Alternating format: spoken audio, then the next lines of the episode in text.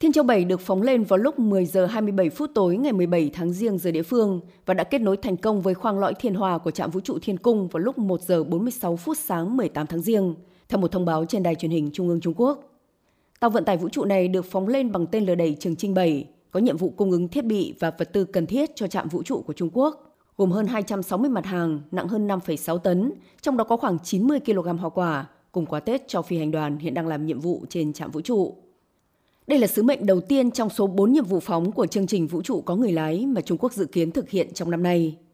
Trước đó, nước này cho biết có kế hoạch phóng tàu vũ trụ có người lái Thần Châu 18 và 19 cùng hai tàu chở hàng lên trạm vũ trụ trong năm 2024. Truyền thông Trung Quốc cho biết, Thiên Châu 7 hiện là tàu vũ trụ chở hàng mạnh nhất thế giới. Trước đó, theo cơ quan vũ trụ có người lái Trung Quốc, tàu chở hàng Thiên Châu 6 đã rời tổ hợp trạm vũ trụ và bước vào giai đoạn bay độc lập từ ngày 12 tháng Giêng. Con tàu này dự kiến sẽ sớm quay trở lại bầu khí quyển, với phần lớn các bộ phận sẽ bốc cháy trong khí quyển và phần còn lại sẽ rơi xuống một khu vực được chỉ định ở Nam Thái Bình Dương. Thiên Cung là tiền đồn vĩnh viễn trong không gian của Trung Quốc. Trạm vũ trụ này hiện đang quay quanh trái đất, cách mặt đất khoảng 400 km, với ba bộ phận cố định gồm một mô đun lõi và hai khoang thí nghiệm.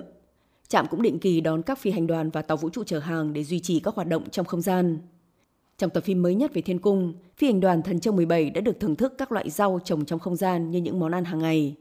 Họ cũng trang trí mô đun lõi thiên hòa bằng những chiếc đèn lồng truyền thống để tăng thêm không khí cho Tết Nguyên đán đang đến gần.